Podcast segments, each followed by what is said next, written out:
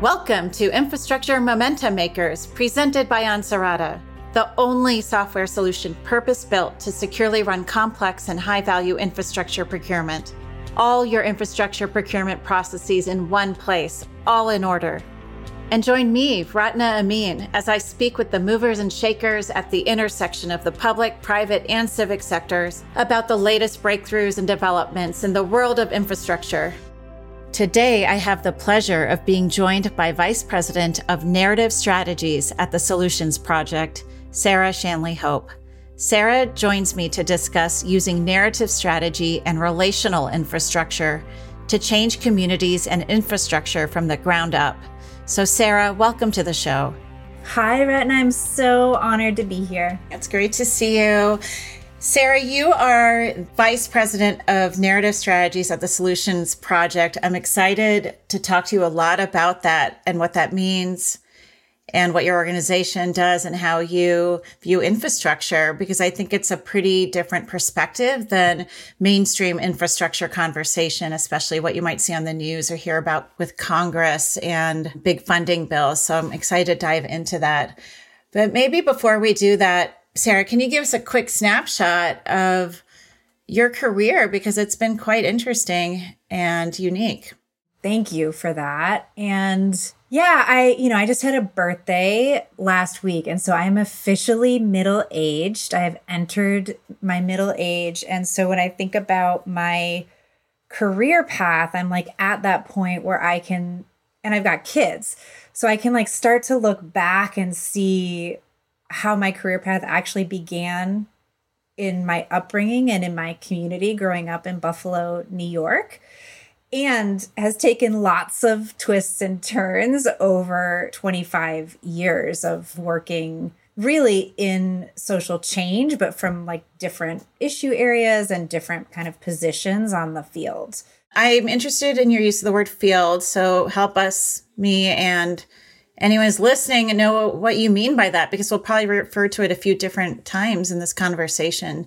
And I think that is what makes your career path clear is that connection to the field and what I'd call the ground. So can you talk about that and maybe your experiences learning to work in the field?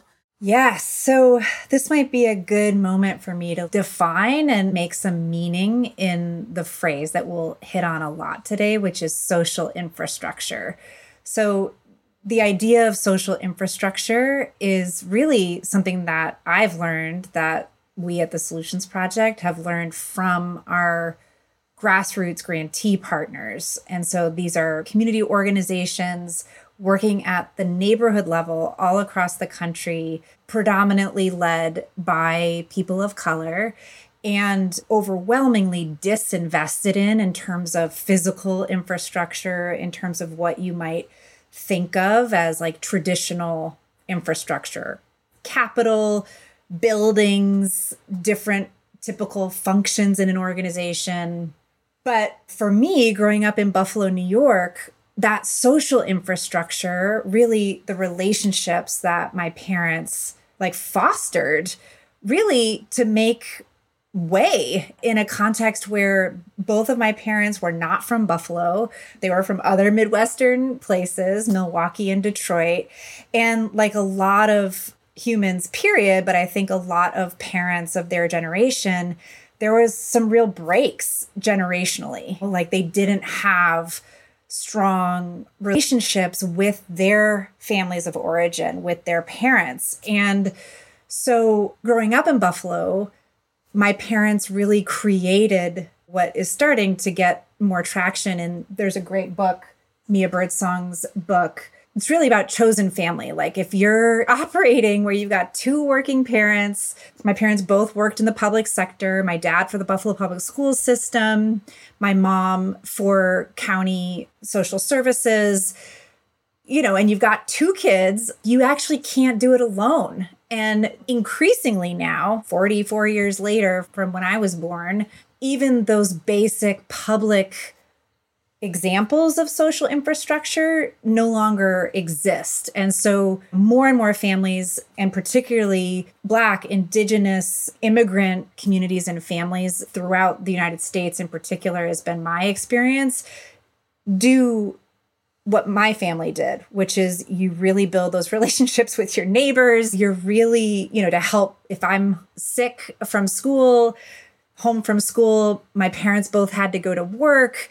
And so there was a retired couple next door that really became my grandparents, Jaja and Babcia, which is Polish for grandpa and grandma. My family's not Polish. We didn't have a blood bond in terms of our relationships. We had more of that social fabric that is really rooted at the community level. So, a lot of my values, a lot of my experience, a lot of what I learned works and is the source of abundance and innovation and making ways out of no way really comes from that experience growing up. Buffalo is like one of the most racially segregated cities in the country. And when I was growing up, I lived in one of the few middle class communities that were racially integrated, predominantly Black and white families. And attended a magnet public school. So, like that kind of intentionality from my upbringing, and then it kind of translated in my career, brought those community relationships to that next level of social infrastructure. How are we actually showing up for each other in solidarity, in mutual aid, and starting to build power together? You know, like what do we want our schools to be like? What do we want our parks or public lands to be providing for our neighbors and for our communities? And you know, when I went to college, when I was an activist in high school, kind of early career was really studying social movements. And my work at the Solutions Project, yeah, again, has brought my upbringing and values pathway into the same river as the frontline leaders, predominantly women of color, I think it's important to note there is a kind of expertise and practice in this kind of social infrastructure building within communities of color and particularly among women who are often the backbones of their communities. Thank you, Sarah, for all of that. And it hit me in several ways. And I want to help build some bridges, so to speak, over to what I would call sort of mainstream notions of infrastructure, but we need to get rid of that in a way because for one thing, I grew up in a household that relied a lot on our ethnic community. I'm Indian, and we were not surrounded by other Indian families, but you could always rely on another Indian family and to some extent our neighbors. But that was a lot of effort my parents put into building local relationships. So I understand that idea of family, an extended family, as social infrastructure, but also as a alternative and maybe a better alternative to physical infrastructure sometimes. What I mean by that is I think about how we hop on airplanes to go make a connection, which is very in- infrastructure and pollution intensive when we could actually maybe meet a similar need in our lives more locally if we had healthier social infrastructure similar for work or for getting other physical needs met. We might be able to do it in a much more nourishing and close by way if we had for folks who have a social infrastructure that can offer that. I think that's exactly right. It is what we've seen. And of course, as we think about the climate crisis, let alone the crisis in our democracy and in our healthcare system, there's these compounding crises that are occurring, you know, not just in the United States, but globally right now, or this period of history, it's really the both and, you know, like physical infrastructure, public infrastructure is paramount. And it is incredibly outdated, disinvested in. It's not fulfilling the promises that even that public infrastructure is there to fulfill.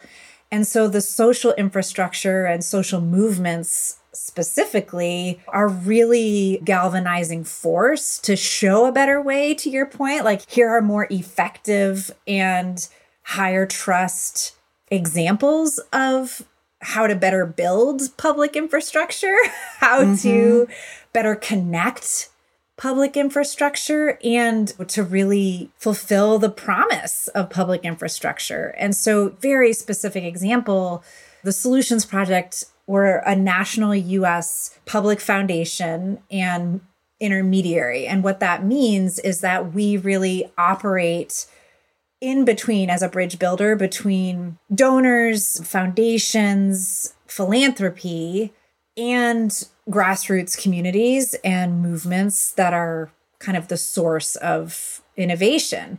And you know, you can imagine there's so many differences in those two communities.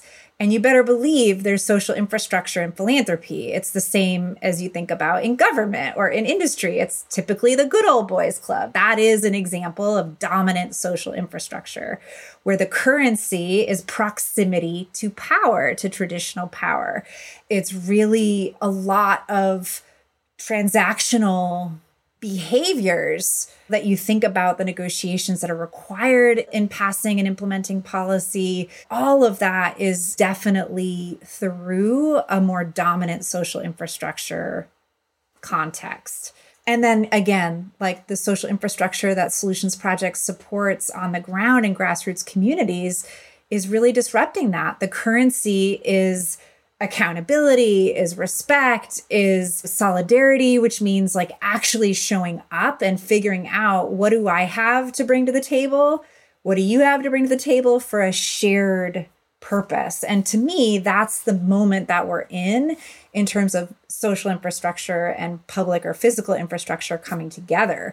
You see, really within the, like three years ago, the first few weeks of COVID, we had grantee partners in you know, again, Push Buffalo in Buffalo, New York, which is a community based organization that through community land trusts over 15 years has basically banked, you know, 100 plus city lots of abandoned houses and really built out public physical infrastructure in affordable housing that then is the foundation for greening and job creation, everything from geothermal heating to energy efficiency, solar installation. And so when COVID hit, that combined social infrastructure, the community organizing, the service providers for the affordable housing, they were already trusted and in relationship with the elders, the vulnerable members of the community that when essential jobs in grocery stores or food service did not pay their employees because they couldn't actually operate their businesses during the first many months of lockdown, Push was able to respond faster than the government, faster than the Red Cross, faster than really any direct service organization in that community because they had that trust. They had that integration of social and physical infrastructure. So, you know, nobody could come to the office. They had just opened up New York State's first community solar powered, basically a retrofit of an old school that was turned into affordable housing and community space. They were able to move very quickly to set that up as a mutual aid distribution center bags of groceries, PPE, medicine. They were able to go door to door. They knew who the people were in their community that really, because of language differences, because of previous bad experiences with the government, wouldn't necessarily have access to the early information about COVID. So, that is a really great example of where social infrastructure and public infrastructure come together.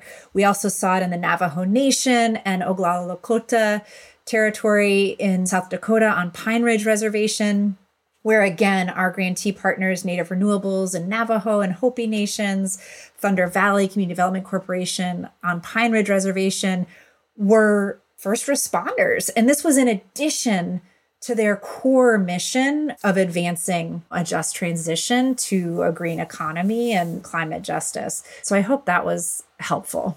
Yeah, it's great. And it's great to get specific examples because anybody in the United States, wherever you are, there are these kinds of groups operating on the ground. Maybe you're part of them or, rely on them in certain moments of need or need to distribute something nearby or help others. And what I think is interesting here, Sarah, is connecting that to bigger projects, to shared infrastructure across communities, to public agencies. And I think that's the moment we're in, you're describing, is bringing that ethos into the public sector and for it to not be.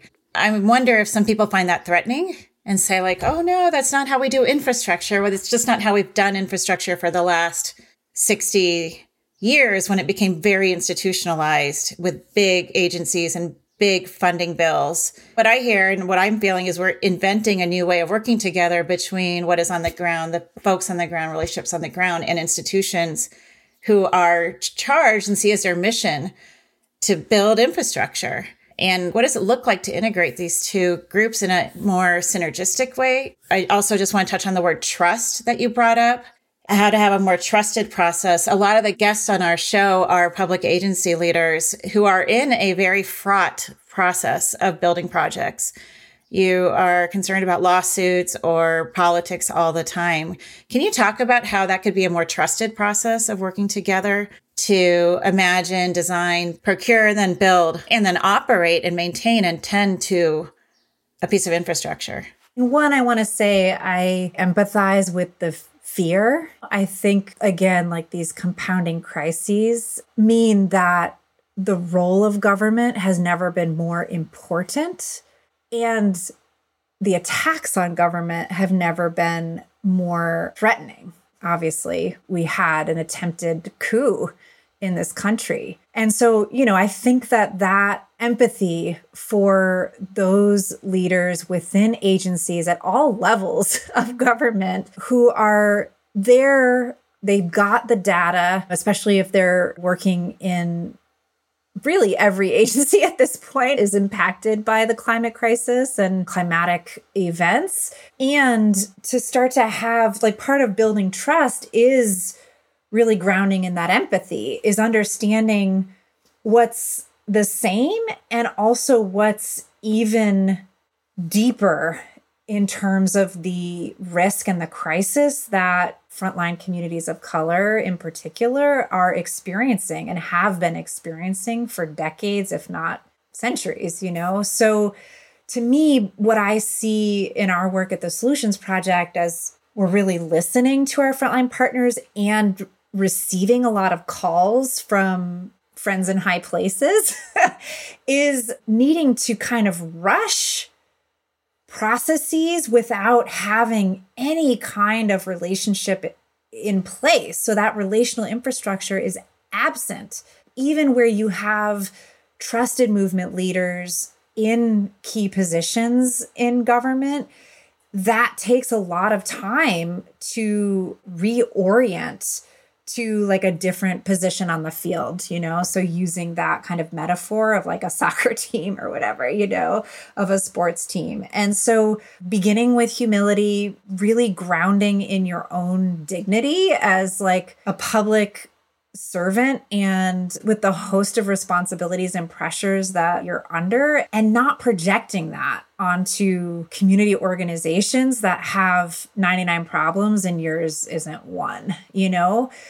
And instead of like that projection of your problem onto grassroots communities, instead identifying what's the shared solution. What have these frontline communities, because of their robust social infrastructure and organizing success, again, in, in some cases over decades, in, in many cases from our experience at Solutions Project, inspiring the Biden Harris administration's Justice 40 initiative, key provisions of the Inflation Reduction Act and the bipartisan infrastructure bill. Like, there are so many shared solutions there that, yeah, coming with that awareness and that respect for what these unlikely alliances and kind of new ways of moving together across not just community and government but industry and philanthropy and you know solutions project works in the entertainment industry. So like thinking about cultural influencers like and the media like there really is just as many conflict zones. There are an equal amount of creative spheres but it just takes a different mindset it takes a different stance it does take a little patience and curiosity to start. And that can feel counterintuitive to the urgency and the pressure of the moment. But there's a proverb, right? Where if you want to go fast, you have to go alone. And if you want to go far, you you have to go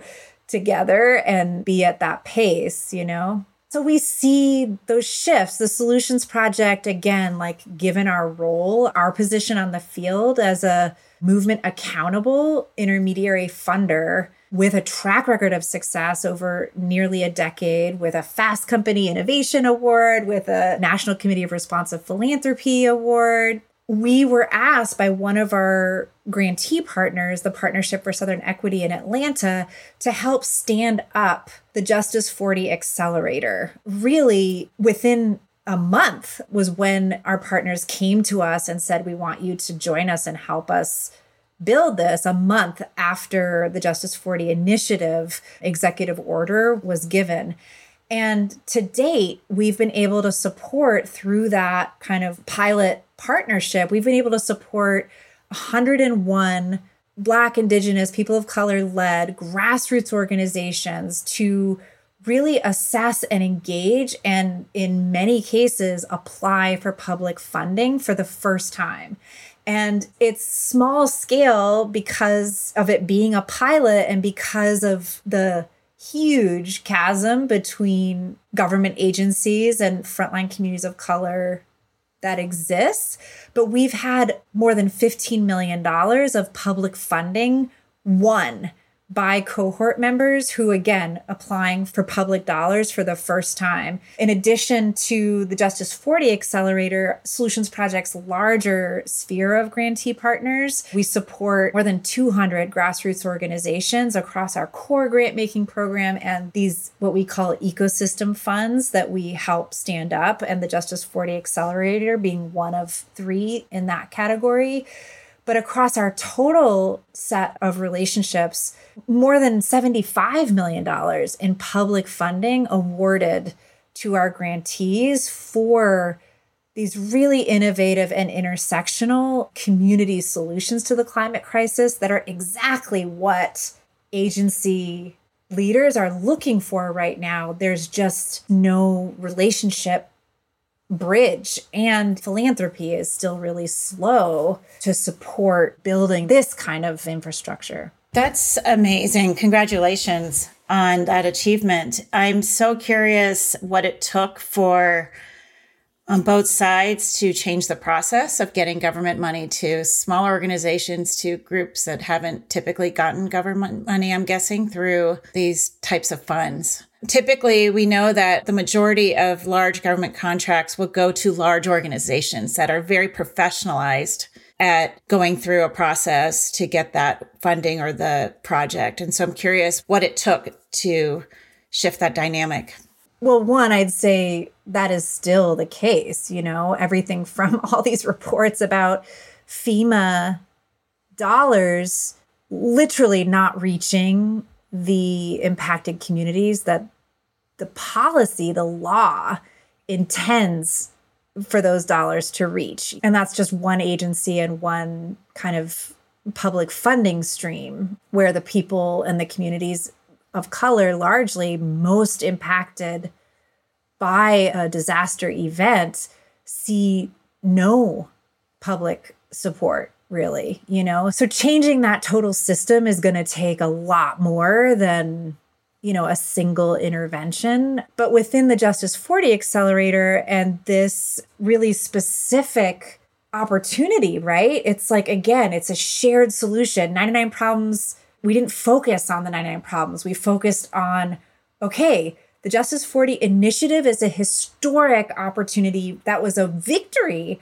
of the climate justice movement. It was inspired by our grantees winning in New York State the Climate and Community Protection Act, which carved out 30 to 40% of public investments and benefits for this transition to a clean energy economy for EJ communities, for environmental justice communities, for the legal language at the federal level is like for vulnerable communities.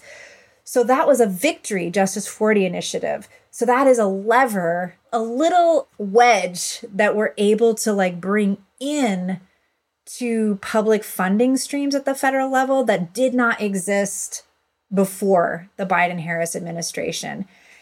And just to give you a sense of the scale, if you applied that 40% mandate at the federal level, they went further than the New York policy, but they, in terms of the 40% focus, but they lost some of the substance of the New York policy by not clarifying investments. So at the federal level, it's about benefiting vulnerable communities, not directly investing. So it reinforces what you named, which is these dollars overwhelmingly go to big organizations already doing huge contracts with the government, private companies. And so the Justice 40 Accelerator is really designed to, like, okay, if we've got this wedge in here around Justice 40 initiative, 40% benefits to vulnerable communities, how do we actually use that, focus on the solution here? The federal government wants public funds to actually reach the communities that are most impacted by the climate crisis, have the most innovative and impactful solutions that actually improve people's lives across race, class, rural, urban, red, blue, purple states. How do we kind of use this focus just to show what's possible. We're not going to change the whole system overnight, but we can at least start to stand up what's possible. And you can imagine the amount of, yeah, relational conversations and education. And like, you actually can't do it this way because you're going to prevent grassroots organizations from even considering applying. Our CEO, Gloria Walton, always says like trust is built in the work. And so that's what we've been figuring out with the Justice 40 Accelerator is like bit by bit, opportunity by opportunity, how do we actually learn by doing and do it together in this shared purpose? But it's very challenging. Uh, that's really helpful, I think, for folks to hear more about what it looks like and feels like to be in this work on either side of the public infrastructure development process to be maybe on the more the funder development government side or to be on the side of the user or those who want more power or understand the needs better. I want to ask you more about what you do in your role with narrative strategy. What is narrative strategy briefly? have I seen narrative strategy in my community? And why does it matter? Why have you chosen to invest in this strategy? There's a great saying, I think it's Peter Drucker in management literature culture eats strategy for lunch, you know, is the saying that I think most people understand. It's the culture and story and ideas like these are the waters that we swim in and basically those cultural contexts the news we read the books we read the HBO Max series that we binge you know the music that we listen to these are all examples of channels for popular narratives that really shape public opinion they shape politics and really obviously in the political sphere the notion of a culture war has been central to understanding frankly the rise of fascism and the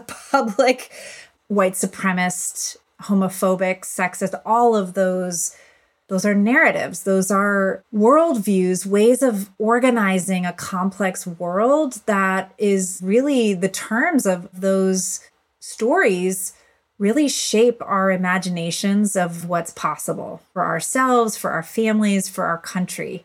And so for me, focusing on narrative strategy is really seeking to contest power in the cultural sphere, in the waters that we swim in. So that growing up in Buffalo, New York, the dominant stories about Buffalo, it's like constant snowstorms, loser of Super Bowls, all of these stories about a post industrial dying city. Buffalo, you know, at the turn of the 20th century was like one of the 10 richest and largest cities in the United States, like definitely not the case today. And it was community organizing and narrative really at the local level, the community imaginations that disrupted that, said, we're not victims here.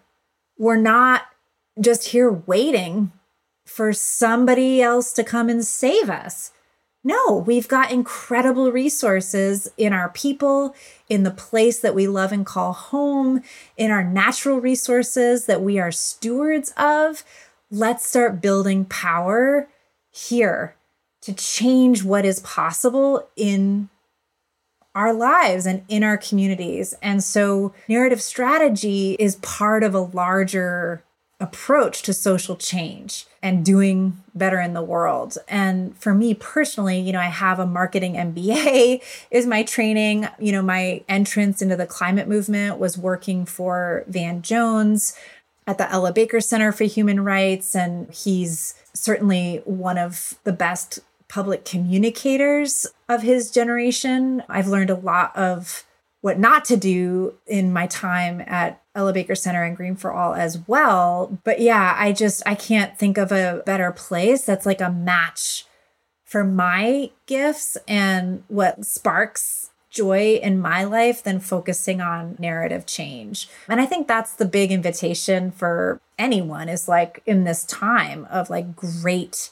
change is we need you know, Naomi Klein says to change everything needs everyone. And so it's really figuring out what is your calling, what are your gifts, who are your relationships that can help kind of provide that relational infrastructure for you to have kind of the greatest impact that you can right now.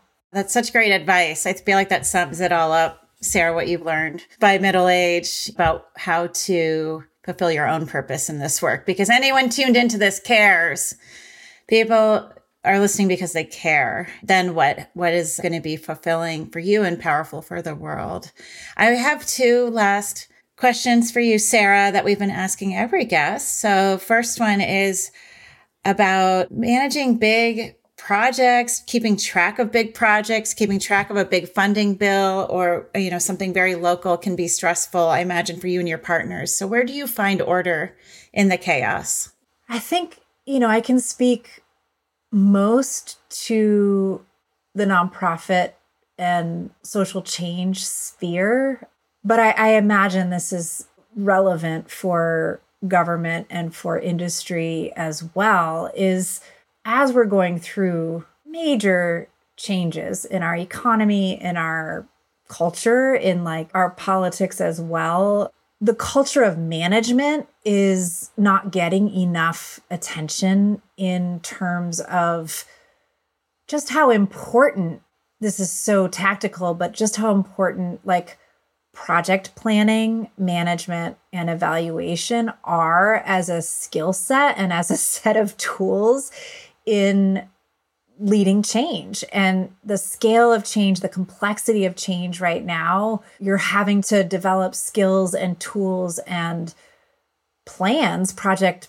management plans that cross organizations, cross sectors, cross projects, even. You know, I'm still learning that. I'm earlier in my own skill building and practice there. Most of my career has been in early stage and startup organizations, you know, more more of that like Adrienne Maree Brown like emergent strategy like sphere of planning. And again, I'm partnering with our now CEO, Gloria Walton. She's been in the role for about two and a half years, came from one of our inaugural grantee partners in South Central Los Angeles, Scope where she was the ED for six years, a organizer there for another 10. And this is true for any community organizer. Like the plans are the Bible, you know, like it's a science and an art to organize neighbors who are not quote unquote political to like actually come together and move a political agenda, a big idea, a narrative strategy, all of those things.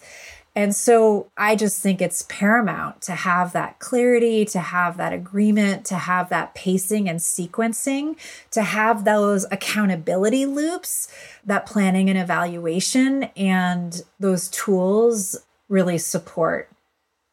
Did I answer your question? you answered it fantastically. I would love to do a whole nother program about that because it's so important and invisible, the management systems that any one person, organization, or group uses to do their work. What also occurs to me is this is very interesting common ground between organizations, both public, private, industry, grassroots, is this area of tools. And there could be a lot of shared learning actually back and forth. So I have to put a pin in that one for the future, Sarah. So, one last question for you Is there any major infrastructure project, which in our case can include social infrastructure, anywhere in the world that's on your bucket list to go and see one day? I mean, I don't, you know, I will hope to see this over the next three years because it's social infrastructure, you know, that Solutions Project has been funding and helping to amplify the the success stories and powerful coming together of communities in Jackson, Mississippi, in the Gulf South, in Florida, in Puerto Rico, where the news coverage makes this kind of a household context where public infrastructure has collapsed in the face of, again, kind of the compounding climate crisis and crisis in our democracy. And so, in those places, Solutions Project grantee partners have been responding with mutual aid, with actually designing their own technology solutions for, you know, solar battery storage, water filtration, you know, regenerative agriculture.